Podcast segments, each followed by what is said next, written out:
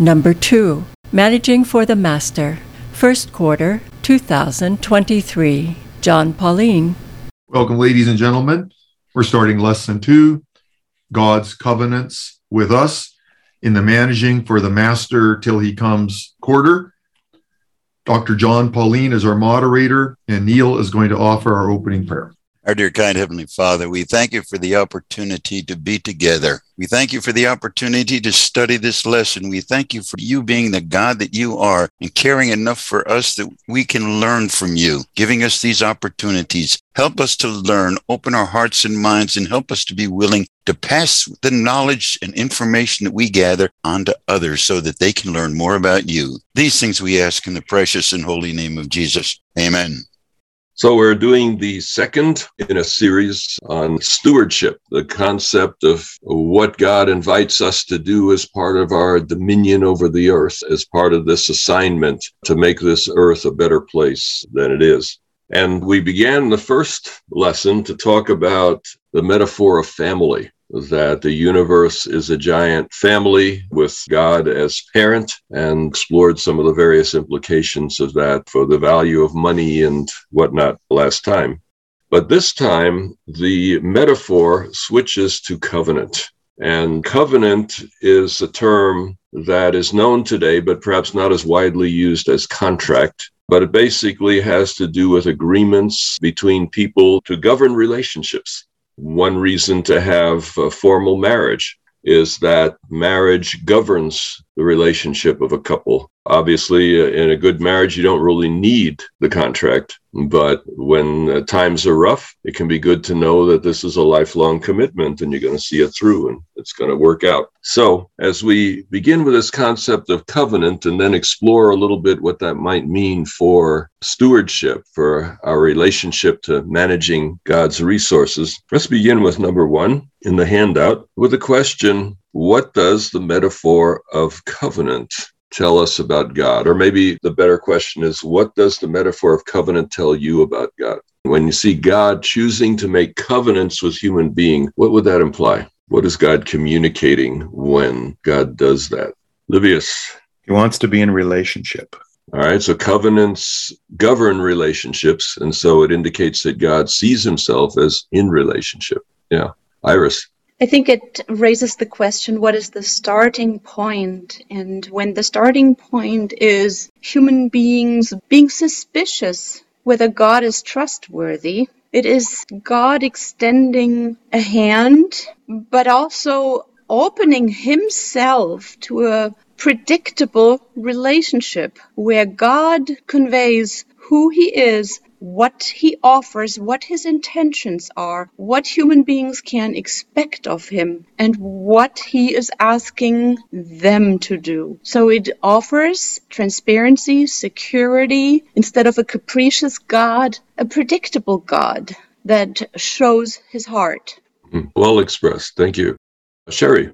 I was thinking much the same of what Iris said, but God knows that many of us in this war zone of human life now have issues of being able to trust someone when a lot of people have been untrustworthy. And for him to reach out and say this is very helpful to us, very reassuring, and helps us move forward. But it also helps us mentor that to others because we learn from what we experience from others. And if we learn from the mentoring God gives to us, and how he does relationship, then it helps us, I think, in the way we offer friendship and relationship to others. Thank you. Yes, I see several hands, but I'm thinking it might be helpful to read Deuteronomy 7, 7 to 9. And after doing that, we'll continue with the discussion. Deuteronomy 7 and verses 7 to 9. It was not because you were more numerous than any other people that the Lord set his heart on you and chose you, for you were the fewest of all peoples. It was because the Lord loved you and kept the oath that he swore to your ancestors that the Lord has brought you out with a mighty hand and redeemed you from the house of slavery, from the land of Pharaoh, king of Egypt. Know, therefore, that the Lord your God is God, the faithful God who maintains covenant loyalty with those who love him and keep his commandments to a thousand generations. All right, I want you to notice something in verse 9. I brought it in just now because I think the previous couple of comments were definitely making a point that is supported here. Notice the piece in the NIV, I think may be a little more accurate here. It says, keeping his covenant. God keeps his covenant. It's not just an arbitrary rule that he says, you know, do this or else.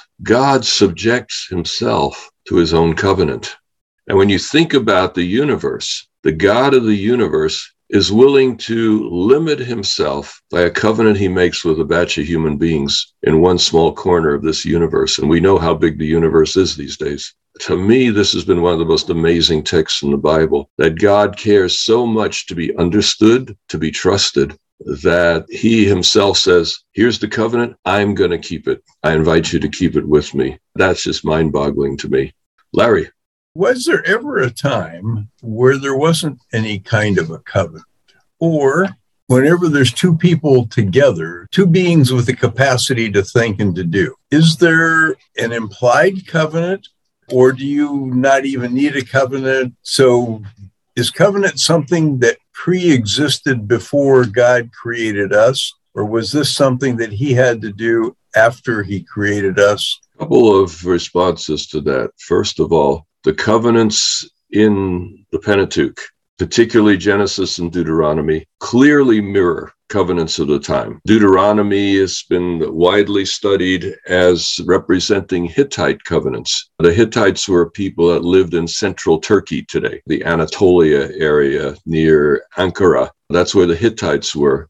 And Hittites and Israelites had a lot of interreaction, as we know from the Bible. So the Deuteronomy seems framed on the Hittite covenants. So God was using a model that was already in existence. Genesis, you have the story of Abraham buying a plot of land to bury his wife. The back and forth there, you find multiple attestation in Mesopotamia, the area of ancient Babylon. It's exactly how they'd go about negotiating a property price. I need to buy this property. Oh, eh, I'll give it to you. I don't want to be bothered. We'll just give it to you. And then the other person, oh, no, no, no, no, and offers an outrageous amount. And then they dicker from there. Abraham ended up paying an outrageous amount because he offered it and it was accepted.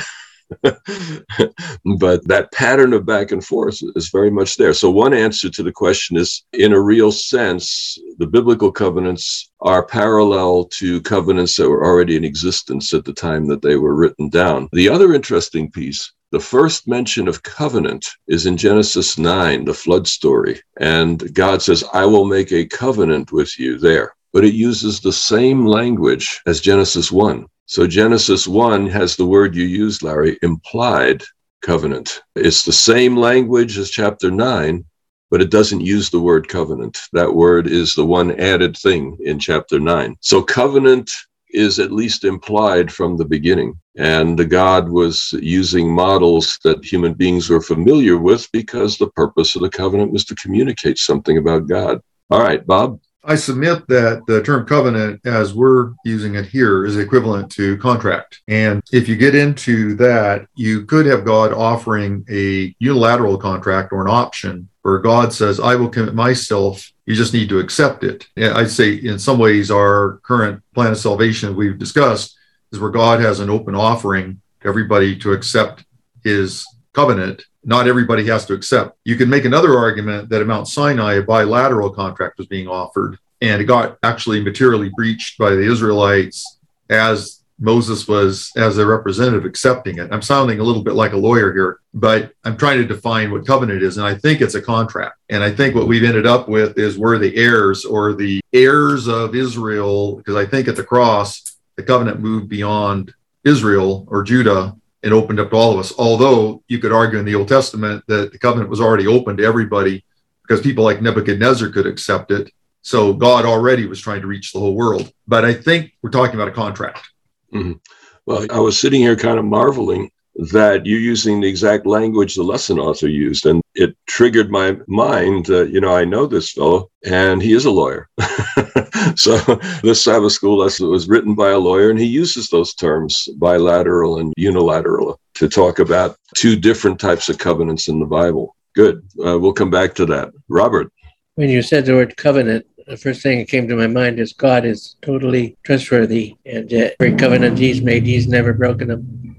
Yeah, thank you. Mm-hmm. Michael? Yeah, following up on what Bob had to say about a written contract, it's not unusual today to see particularly lengthy contracts with number of subparagraphs, and they're enumerated as separate covenants, which are part of the overall contract itself. And the other thing I wanted to mention was the earliest writings of which we are aware in cuneiform, which is clay tablets, were really accounting records. And it's believed that that's one of the reasons for the development of written language. If I'm going to loan you 100 bushels of wheat today, when the harvest comes in six or seven months from today, you're going to pay me back 105 bushels. Well, you'd want some sort of a record to establish that rather than having an argument later. And there were ziggurat that they found in Ur, and they found also all kinds of other buildings. One of the buildings they opened was filled with all these clay tablets, and they were all accounting records. That's all they were. Yeah. Ancient temples were actually places where business was done, where trade took place. So they were multiple use temples in the ancient world. You'll be interested to know that in some parts of the Near East, peoples relied on memory. And you know the idea of the elders at the gate transactions would occur in front of the elders at the gate, and it was assumed that the transaction didn't have to be written down because if there was ever a dispute, they'd go back to the elders and they would say, No, this is what you agreed, and this is how it's going to go down. So the written records went way, way back, but some relied for their financial accounts on memory as well.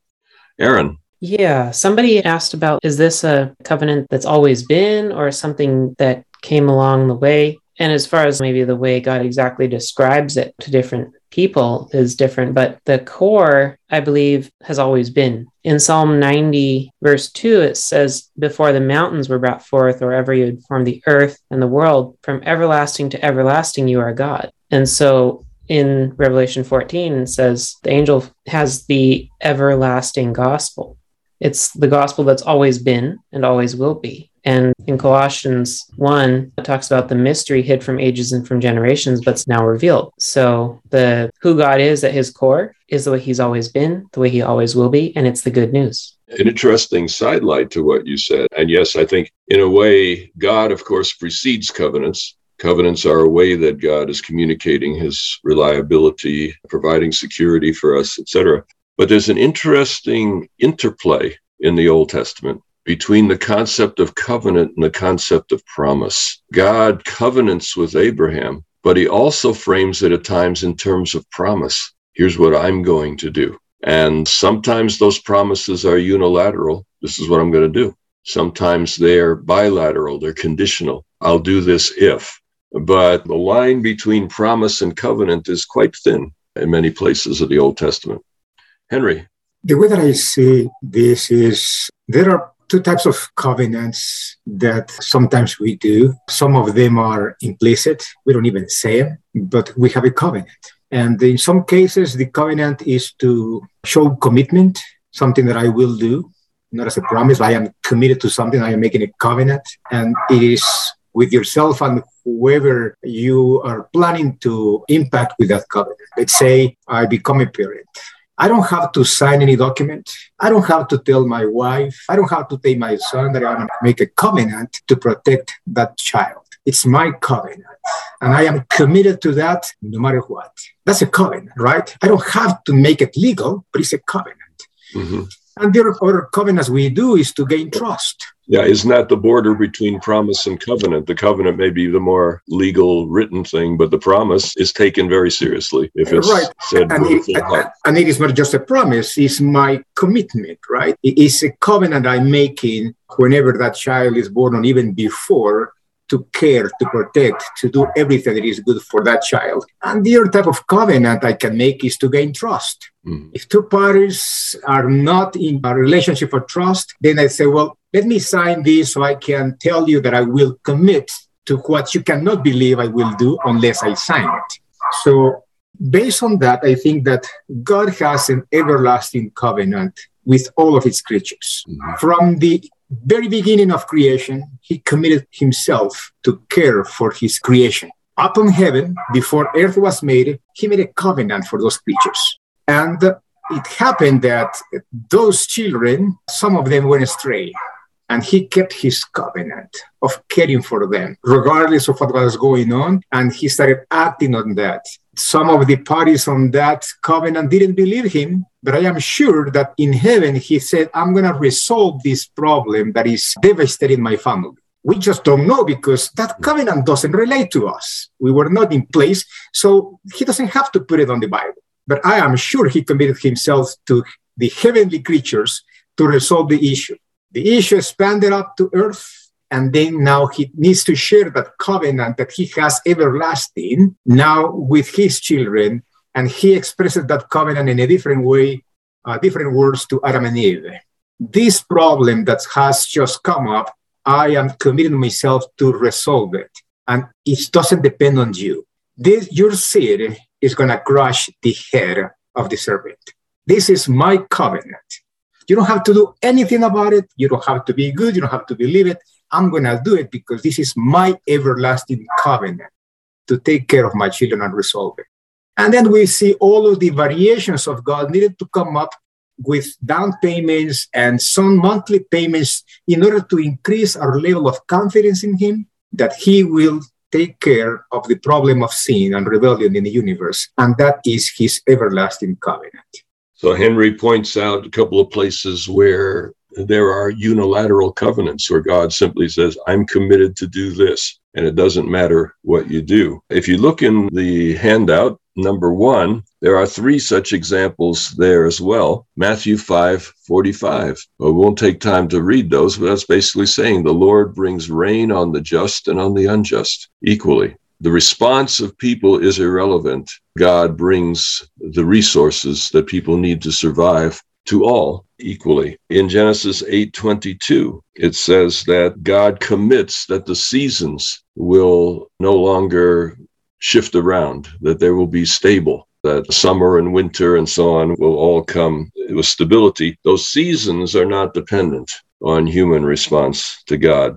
And then chapter nine, the rainbow, God guarantees that he will do certain things for this world regardless. So there are unilateral covenants, covenants where God simply says, This is what I do, what I will do, and I'm going to write it down and commit myself to it so that you can have confidence in what I'm going to do and how I feel about you. So the concept of covenant is central to our study today. And in number two, the author moves from this idea of unilateral covenants to bilateral covenants, and he includes the salvation covenant among the bilateral covenants. So, according to the lesson, the salvation covenant is an example of a bilateral covenant that is conditional upon the responses of the parties named in the covenant. And it suggests looking at a couple of texts. So, let's read 1 John 5 and verse 13.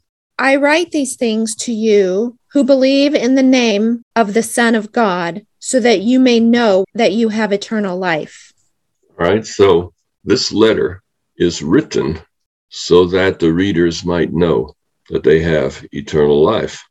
And then the question is what kind of human response is called for in order to have this assurance of eternal life? And I think you can go back to the first chapter to find the answer to that in John, 1 John 1 and verse 9. If we confess our sins, he who is faithful and just will forgive us our sins and cleanse us from all unrighteousness.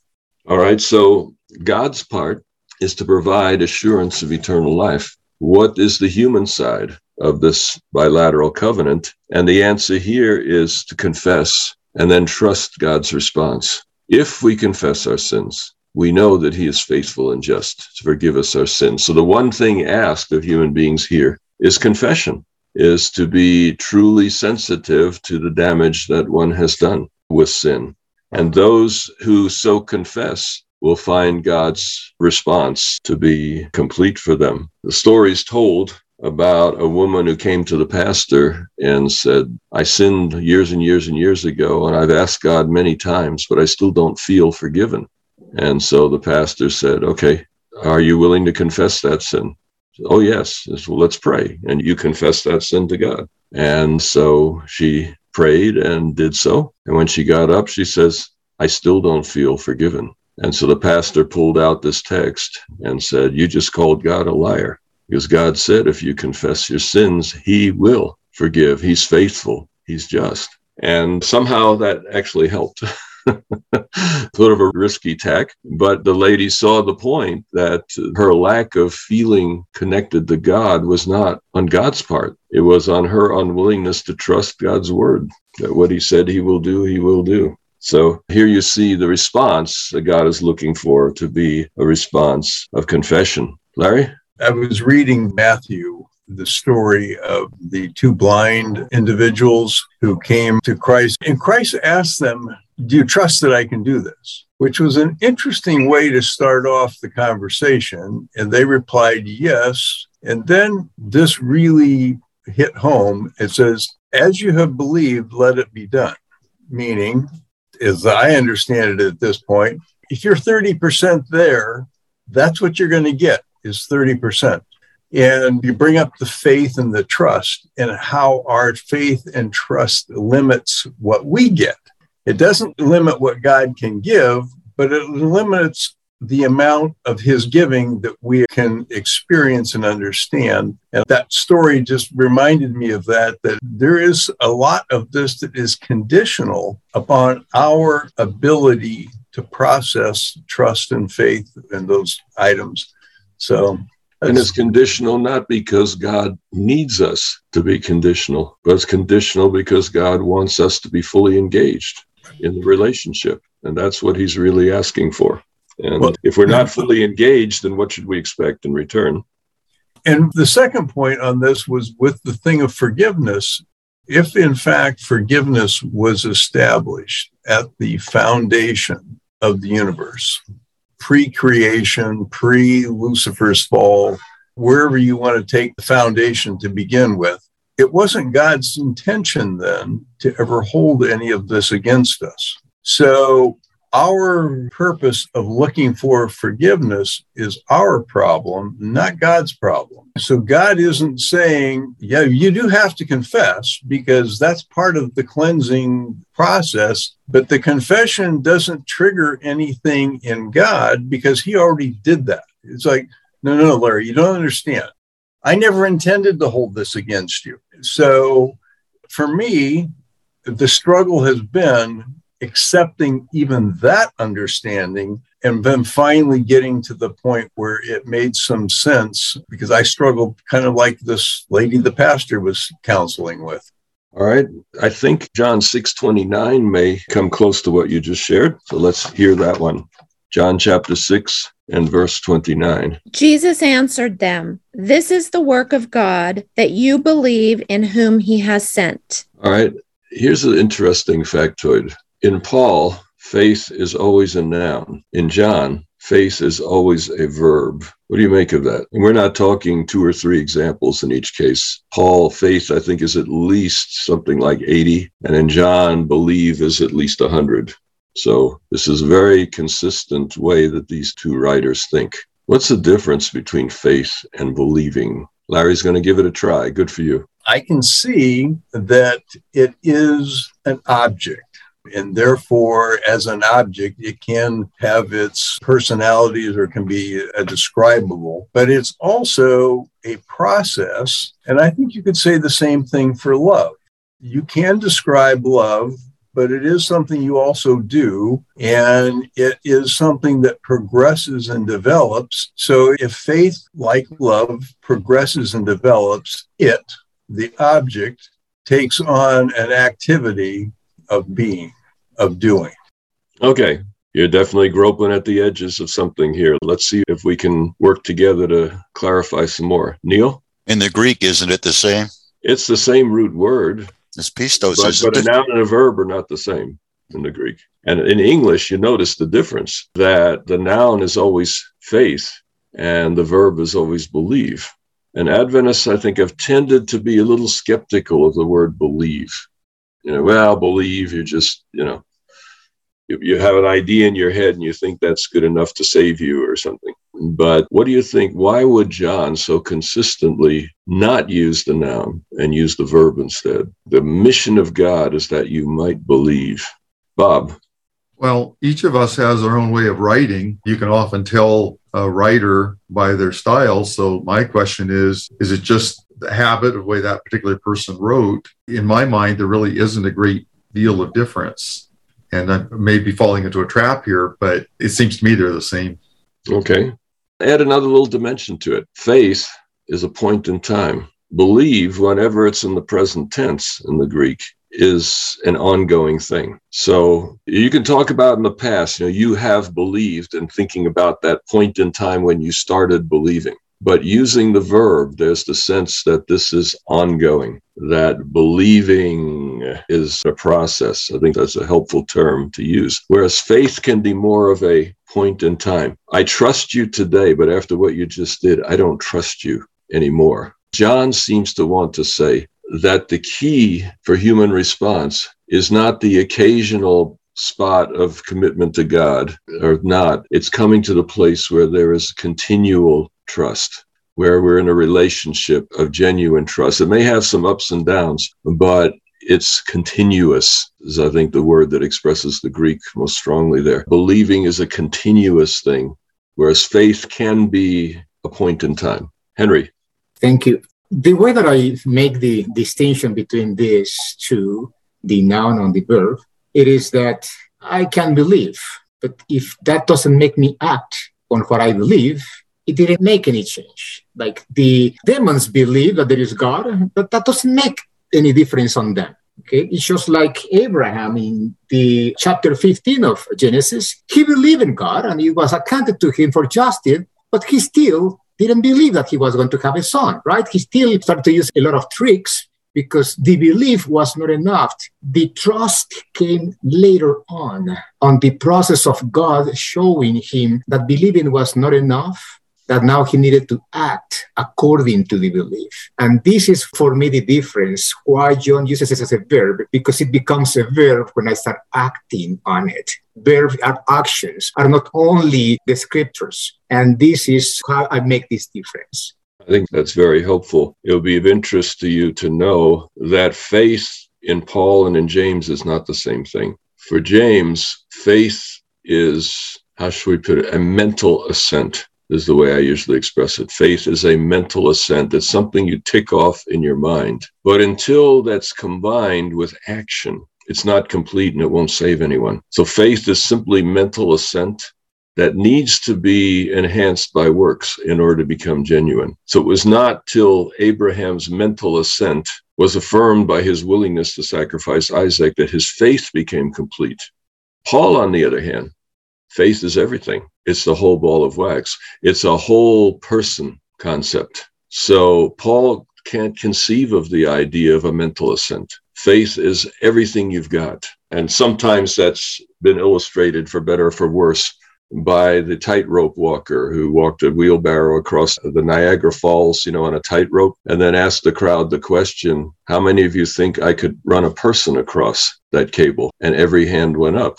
Then he said, Who will be first? And every hand came down. You know, so that illustrates a bit the difference between mental assent. You can believe that something is true, but you don't believe it enough. You don't trust it enough to act upon it. So, Henry, I think that was a helpful distinction that you can see between Paul and James as well.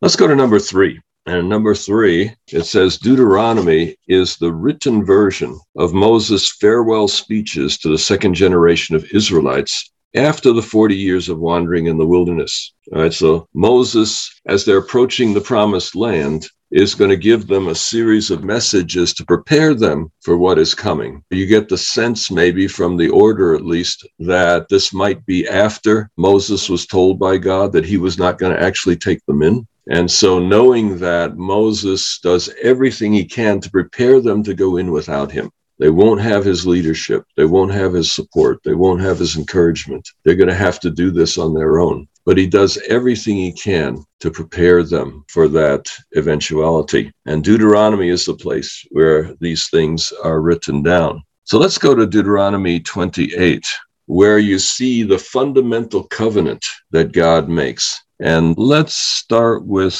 verse 1. If you will only obey the Lord your God by diligently observing all his commandments that I am commanding you today, the Lord your God will set you high above all the nations of the earth. All right, so who is God speaking to here? It may seem like an odd question, but it's a really important one. Who is being called to obey here? The people who God had just delivered. Okay, I think you're absolutely right. But which people? The ones that had been given the covenant passed down from Abraham? Yes, I was deliberately vague. So let's keep groping here. Iris it's actually the next generation of those who witnessed the Exodus. Their parents had perished in the wilderness, and these are now the descendants of those who left Egypt and to whom Moses speaks these words. Okay, I can see I was probably too vague, but I think you're both right in what you're saying. But here's the point that I think is really, really critical. We tend to read Deuteronomy 28 as if it were written to me we tend to read Deuteronomy 28 as if God was speaking to individual Israelites. But you'll notice from the language of 28:1, he says, I will put you above all the other nations. Who is he speaking to? Israel as a nation. He's not speaking to Israel as individuals. Because if you take Deuteronomy and apply it to individuals, you have a problem, right? If you do these things, you'll be on top of the world. Is that necessarily so individually? As a nation, I could see that. You see, that if Israel as a nation is faithful to God, the natural course of events will gradually lift them up above everybody else. There's too much injustice in the world for individual faithfulness to necessarily be rewarded in this life. So I think it's very important to realize Deuteronomy 28 is written to the nation of Israel. It's a promise to the nation of Israel, not a do or don't for the average person. Daniel. And because of our individualistic society, we tend to read it as it is written to me individually. But as you said, it's written to a community, and then there will be the wisdom literature that will individualize the covenant and show in the example of Job and in the example of people in the book of Proverbs, etc., that it does not work like that on an mm. individual level. And people often go through a big disappointment, especially if they refuse to move beyond stage one of their development that, Lord, I did all this and you did not follow up on your part of the covenant. And so this transactional understanding of who God is and what he wants is a big misunderstanding of the Bible. And it's because with our glasses, uh, we read individualized covenant into where the corporate covenant is there. Mm, yes, very much to the point. And I think it's one of the reasons why many people think the Old Testament is legalistic, because they read Deuteronomy straightforward and say, if you do this and if you do that, all this good stuff's going to happen. The transaction, as Daniel put it. But that's not exactly what's going on here. This is God's covenant with the nation. And uh, at that level, of course, if obedience, all other things being equal, leads to prosperity, well, you get a million people obeying, and the chances are good that most of them will be prosperous. This life is unfair enough that it won't work for everybody. But for a nation, if a whole nation is obedient, the possibilities are considerable for that nation's prosperity and growth. Yeah. Larry? What I found really interesting in the first part of the Deuteronomy it's talking about the blessings will come upon you and they're going to settle on you. And in various versions, it gives different implications, but like you're going to be covered. It's like the fog envelops you. You can't get away from it. Or like the sunshine. Uh, you go outside on a beautiful spring day and there's sunshine outside. So it's there around you all the time. All right, let's read Deuteronomy 28 1 to 14. I think it would be good just to read it through as a group. If you will only obey the Lord your God by diligently observing all his commandments that I am commanding you today, the Lord your God will set you high above all the nations of the earth. All these blessings shall come upon you and overtake you if you obey the Lord your God. Blessed shall you be in the city, and blessed shall you be in the field. Blessed shall be the fruit of your womb, the fruit of your ground, and the fruit of your livestock both the increase of your cattle and the issue of your flock. Blessed shall be your basket and your kneading bowl. Blessed shall you be when you come in, and blessed shall you be when you go out. The Lord will cause your enemies who rise against you to be defeated before you. They shall come out against you in one way and flee before you seven ways. The Lord will command the blessing upon you in your barns and in all that you undertake. He will bless you in the land that the Lord your God is giving you. The Lord will establish you as his holy people, as he has sworn to you, if you keep the commandments of the Lord your God and walk in his ways. All the peoples of the earth shall see that you are called by the name of the Lord, and they shall be afraid of you. The Lord will make you abound in prosperity, in the fruit of your womb, in the fruit of your livestock, and in the fruit of your ground in the land that the Lord swore to your ancestors to give you. The Lord will open for you his rich storehouse, the heavens, to give the rain of your land in its season, and to bless all your undertakings. You will lend to many nations, but you will not borrow. The Lord will make you the head and not the tail. You shall be only at the top and not at the bottom, if you obey the commandments of the Lord your God, which I am commanding you today, by diligently observing them. And if you do not turn aside from any of the words that I am commanding, you today, either to the right or to the left, following other gods to serve them. All right. So here you see a series of promises based on Israel's response. It's like a bilateral covenant. But notice it says there'll be enhanced production, uh, land, crops, animals, etc. Most business back in those days was agriculture because that was the key thing. It took the vast majority of people working night and day to provide enough food for the whole country. So the number one industry was agriculture, and God promises to make that blessed in a large way. They'd be protected when they travel. They'd have victory in battle. They'd have prosperity in their land. They would have a special relationship with God, who's the great giver. There would be impact on the other nations. They would be impressed with Israel and afraid of them. And then repeat some of the earlier things on production and so on. Verse 12, they would be lenders rather than borrowers. Coming back to the previous lesson, okay, what is a lender? It's someone who has stored up life in surplus and can share with others, can lend to others. What is a borrower? It's somebody who's borrowing life from the future. They're mortgaging, you could say, their own future in order to have more of whatever they want to have today. So God promises them they'll be prosperous. You'll be lenders and not borrowers in this world. And it says you'll be the head, not the tail politically. It's not promising that everyone who's faithful to God will end up president. Okay, that's never happened and it isn't going to happen in this world. But what he's saying is Israel as a nation would be politically powerful. They would determine their own destiny. Small countries in the ancient world had no control over their destiny because at any point, some much bigger power could just sweep across and, and devastate everything. But Israel was to be powerful enough that they could settle their own destiny with anybody. And this was rarely the case in Israel's actual history. So here you see God promising them as a nation certain things that would happen. And if you look at history, not everyone will be excited by this, but it's been noted that the most successful countries in all of history have tended to be, more recently at least, have tended to be countries with a Protestant background. And that is perhaps because it was in Calvinism, particularly Calvin's Geneva, that the economic principles of the Bible were most elaborately put into play. And that Calvinistic background moved to New England and uh, also moved to Old England. And you've heard of the Puritans, for example, those were Calvinists. They settled New England. And so you have that influence, the Calvinistic influence, wherever that was central.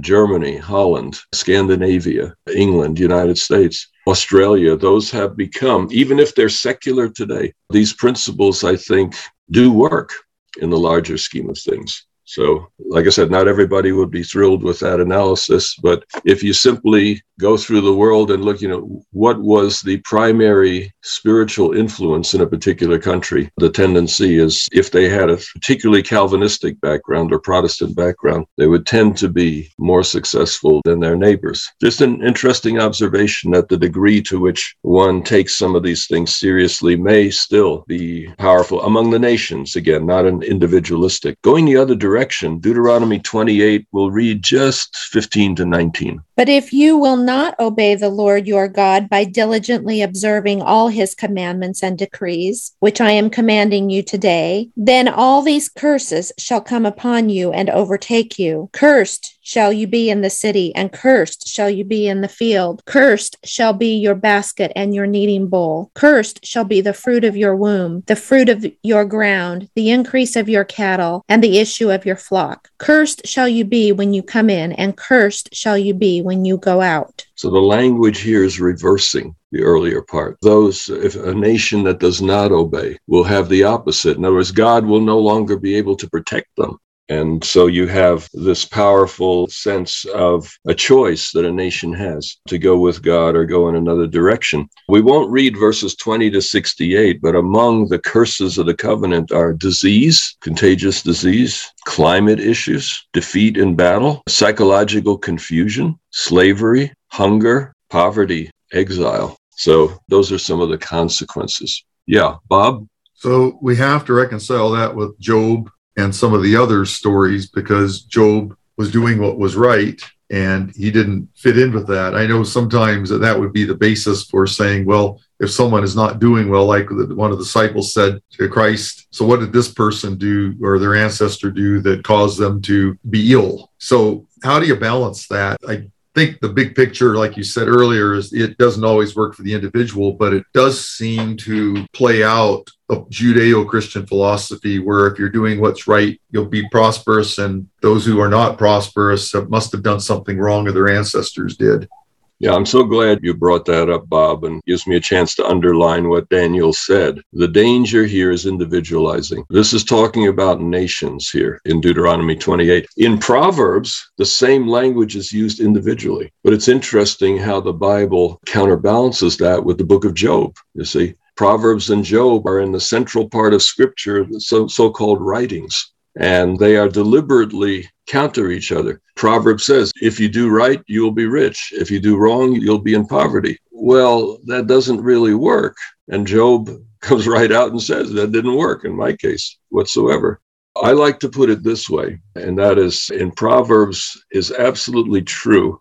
All other things being equal, all other things being equal, if you're faithful, you'll be prosperous. All other things being equal, if you're unfaithful, it will tend to run you downhill. Things are not equal in this life. And therefore, in any individual case, this may not work at all. And if we expect it to, because it's in the Bible and written in an absolute way, we may get very discouraged in a hurry. While we're on this, though, and for Michael's sake, let me just share this. There's one country that's a puzzle in all of this, and that's Bavaria. Bavaria is a large province in the southern part of Germany which, contrary to most of the rest of the country, is deeply entrenched Catholicism. And frankly, in my view, Bavaria is probably the most beautiful territory on earth, the most well kept, the most beautifully placed. And I'd love to know some of the background there. how did that happen? You compare with Italy and say, well, you know, same culture, but how did it turn out so different? Be interesting to study further. But generally speaking, the more Protestant, the more Calvinist the country, uh, the more likely it is to be economically successful in today's world. All right, so I think we've covered those bases, and it's Michael's chance to come back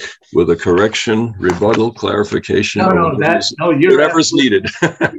you're absolutely correct. One of the conundrums, Adolf Hitler was from Bavaria. That's he right. was raised a Catholic. That's right. And the comment I was going to make was over the many, many centuries since the time of Christ, Jewish people have been associated with being lenders, particularly of money. And one of the reasons for that is it was improper for a Jew to charge interest to another Jew, mm-hmm. but not to a Gentile. And I can't remember which one of the Rothschilds it was who said he wasn't sure what the seven wonders of the world were, but he knew what the eighth one was compound interest. mm-hmm. Yeah. Thank you for that. Yes. All right, let's go on to number four. And here we're going to read Proverbs 3.10. Yeah, speaking of Proverbs, let's go there and look it right in the face. And we're going to go to Proverbs 3, 1 to 10. And here it's individualized. All right, so this is Deuteronomy, but on an individual basis.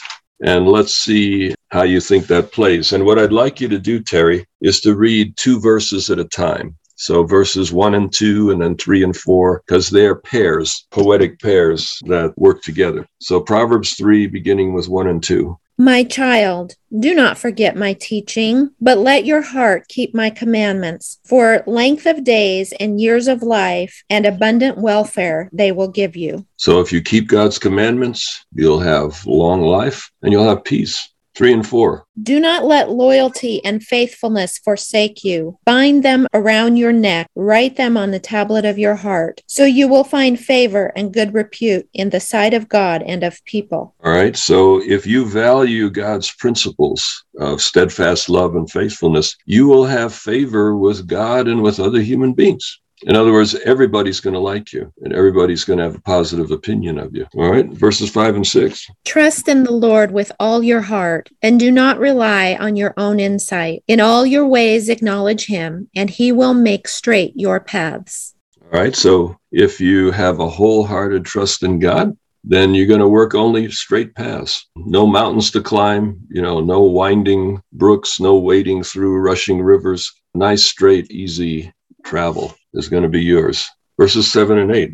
Do not be wise in your own eyes. Fear the Lord and turn away from evil. It will be a healing for your flesh and a refreshment for your body. So, humility, honoring God, avoiding evil results in physical health. You'll be healthier physically. Verses 9 and 10. Honor the Lord with your substance and with the first fruits of all your produce. Then your barns will be filled with plenty, and your vats will be bursting with wine. So if you honor the Lord, you will be wealthy. Now, I've always treated these passages with that proviso, all other things being equal. It seems to me is kind of critical.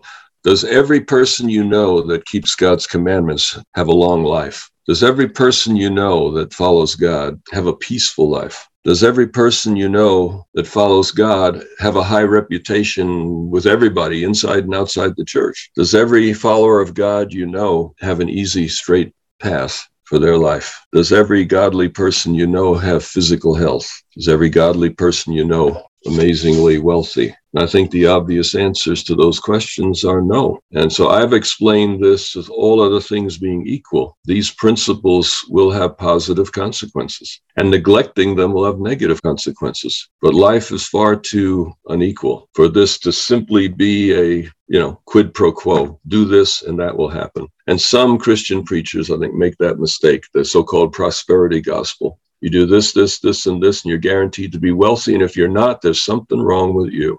Larry. That points up the dilemma of basically even free salvation. It's free, but it's not. All that you're saved by faith. Well, not really. You have to actually have faith in the right thing, but then you also have to do things. So everything that we discuss, there's the tension between the simple statement and how it really has to get resolved and dealt with.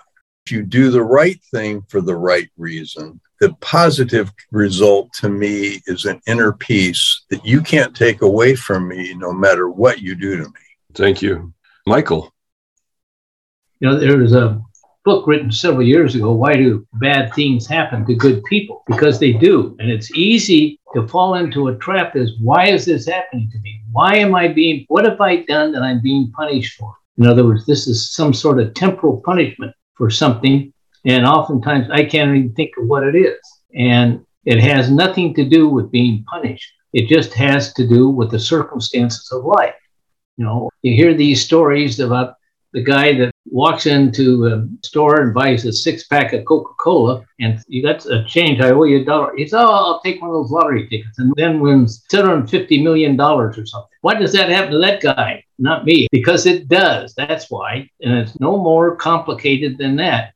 And I think we all tend to internalize these kinds of things for the wrong reasons. Mm-hmm. Thank you. Really appreciate that. Bob the last verse that was read a minute ago, someone's going to maybe ask a question because it actually, when you were reading it, it talked about your vats will be bursting with wine. Did it literally mean wine, or is that a metaphor for grape juice? Was it okay for Israelites to drink wine?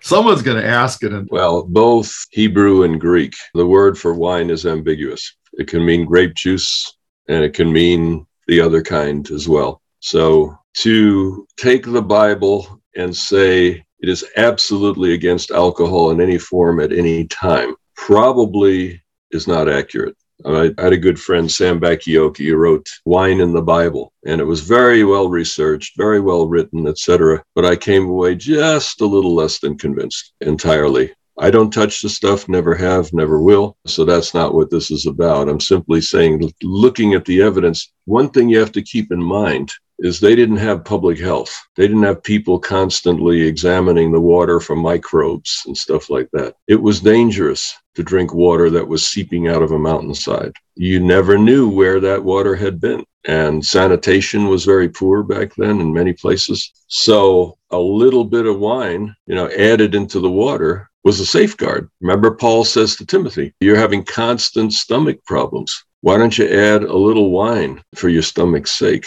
Alcohol was a medicinal factor in that it could kill some of the germs that would otherwise create disease. So, in that context, to expect God to offer a teetotaling message maybe is more than we should expect. Interestingly enough, though, speaking as a Seventh day Adventist, Ellen White's most comprehensive treatise on the subject is a chapter in one of the testimonies and it's around the middle somewhere. I think it's volume four, maybe, but somewhere in there, there's a chapter called On the Manufacture of Beer and Cider. Not a promising title, I suspect, but there she articulates her view on alcohol, and she doesn't use a Bible text. She uses logical arguments, such as no one knows who the alcoholic is. You would be wise not to find out you know, to even start drinking. You know, moderate drinking is not good because moderate drinkers end up drunkards and nobody knows who the alcoholic is when you start. Another argument she makes is every drink destroys brain cells. I don't know about you, but I don't have too many to lose. So that's not a good start either. And then she talks about influence. If you're elder of the church and you drink moderately and it doesn't bother you a bit, but some member follows your example and ends up in the gutter, that's on you. So she's arguing scientifically, philosophically. And I think that argument is pretty airtight. Alcohol has never really been much of a blessing, except maybe as an antiseptic from time to time. So to look to the Bible for that slam dunk text that forbids even social drinking, I don't think you'll find it there. But there are good psychological, sociological, philosophical reasons to take that position. And I'm not ashamed to take such a position. All right, let's go to number five, and we'll draw toward a conclusion here. And this, of course, is the text that everyone expected would be at the heart of a series of lessons on stewardship, an Adventist entity. And putting God first is the topic here. Malachi 3, verses 7 to 11. Ever since the days of your ancestors, you have turned aside from my statutes and have not kept them. Return to me, and I will return to you, says the Lord of hosts. But you say, How shall we return? Will anyone rob God? Yet you are robbing me. But you say, How are we robbing you? In your tithes and offerings. You are cursed with a curse, for you are robbing me, the whole nation of you. Bring the full tithe into the storehouse, so that there may be food in my house, and thus put me to the test, says the Lord of hosts. See if I will not open the windows of heaven for you and pour down for you an overflowing blessing. I will rebuke the locust for you, so that it will not destroy the produce of your soil, and your vine in the field shall not be barren, says the Lord of hosts. Interesting point in verse 11. God's blessing is defined as rebuking the devourer. In other words, God's blessing isn't necessarily God intervening to cause a bunch of stuff, but rather saying that when you put God first in your life, it frees him in a free universe to rebuke the devourers, to undo the curse that Satan would love to put upon you, to get in the way of Satan's ambitions for you. And so, what tithe as a part of a total whole person commitment to God brings God close and prevents Satan from doing some of the things to you that he would freely love to do. So here you have a group of people that were ignoring God's directions. And they say, How are we ignoring your directions? And God says, Well, I'll give you an example tithes and offerings. You are robbing me. And when you rob me, you lose my protection. I would love to protect you. I'd love to enhance you. And as one preacher once said, he says 90% with God on your side is probably way better than 100% without. And that's kind of what the text is pointing us to here that to have God near and to have God's blessing, it's arguing what is the sacrifice of returning tithes to God if in the end you end up in a better place. Anyway, Iris. There is a little bit also the danger to see this very contractual, kind of like I can't afford without the blessing of God. I would like to suggest we are giving a fraction of the many blessings that God gives to us. And I think it's an act of worship when we do that. It is making a profound statement God, you are important to me. You are the one who actually gives all of this with such generosity. And when I stop giving God that which He would like for me to give to Him, to reserve to Him, I'm also making a statement. God, you're not really relevant. I deserve because I worked for this. This is mine. And it's really then also self taking over. You pointed out the enemy, but I think when we are not anchored in worshiping God, we worship something else. We start worshiping idols. And I think that worship, even of money itself, is what does us in eventually. And so I see also an inherent blessing. And as we are anchored in expressing through the tithe that God is the giver of everything that we have, we are anchoring ourselves in that which is healthy rather being prey to self, to idols, to things that have the potential to do us in. Yes, very helpful. Thank you. And I was just thinking as you were speaking that what Malachi is saying here reminds me of the three types of obedience that you'll find in the 12th conversation about God that Maxwell and Venden did many years ago. The idea that some people obey because they fear punishment or desire reward. Other people obey because they want to please God, and that's a step forward. But the ideal obedience is one where you embrace God's ways as your own best life and you make it your own. I think that's what Malachi is saying. The language of robbery probably makes it sound almost like this contractual type of a thing. But what I think Malachi is really trying to say is look, God doesn't ask for this to be a hardship to you. He asks for it because he wants to invite you into a deeper and more fulfilling relationship, which will include, most likely, more prosperity than you had dreamed of. That's the kind of life you would want to embrace if you fully understood it. And I think Malachi is appealing to them look, look at this through God's eyes, and you will see it's the only way to live. And one thing I've found through the years is if you put that first, if you make a budget and you put God first in your budget, that everything else works out. After a while, you don't even miss it. And so it's an amazing thing that when we make God part of our lives, He stretches everything else in a way that is amazing. Henry. I also would like to convey the idea that we should be careful with the formula because I don't think that this section of Malachi is actually talking about the elements of you are not tithing. This is probably addressing the real issue that the people is having at that time. They think they are on God's side. And God is trying to tell them, no, you are not, because that's not the only thing that God tells them. If we continue reading in the same chapter, just going on verse 13, then God tells them, You have said harsh things against me, says the Lord. Yet you ask, What have we said against you? So I think God is addressing a more internal issue than just the tithing element, that they are faking it. They think they are with God, but they are not. Because the problem is not just the giving of the tithe. When Jesus came, some 300 years after, I don't know exactly how long, they were tithing even the mint, right? They were giving everything, and it didn't help that way. So that's not what God is asking. It's, I don't think it's the transactional thing that we are seeing in here, because Jesus even said, they will always be poor among you. And it's not because they don't die.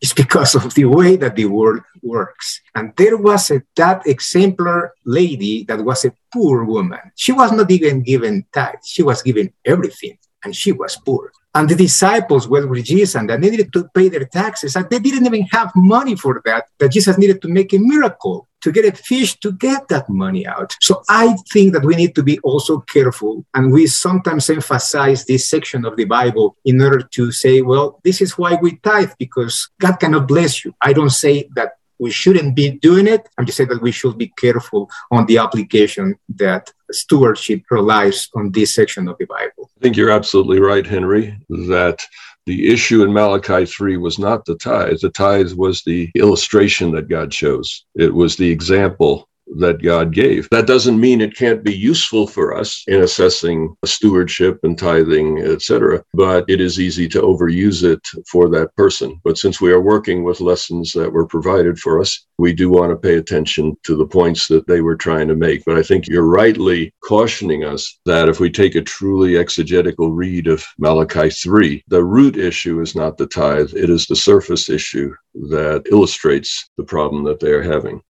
All right. So appreciate very much what you've all been sharing. And we see that we're coming together here to see that the ultimate issue behind all these things is what kind of God we serve. And is God an exacting taskmaster that demands 10%? Or is one seeing this as part of a larger relationship? I think is a very critical perspective. All right, Michael, and we're getting into the last words here. So we'll look forward to that.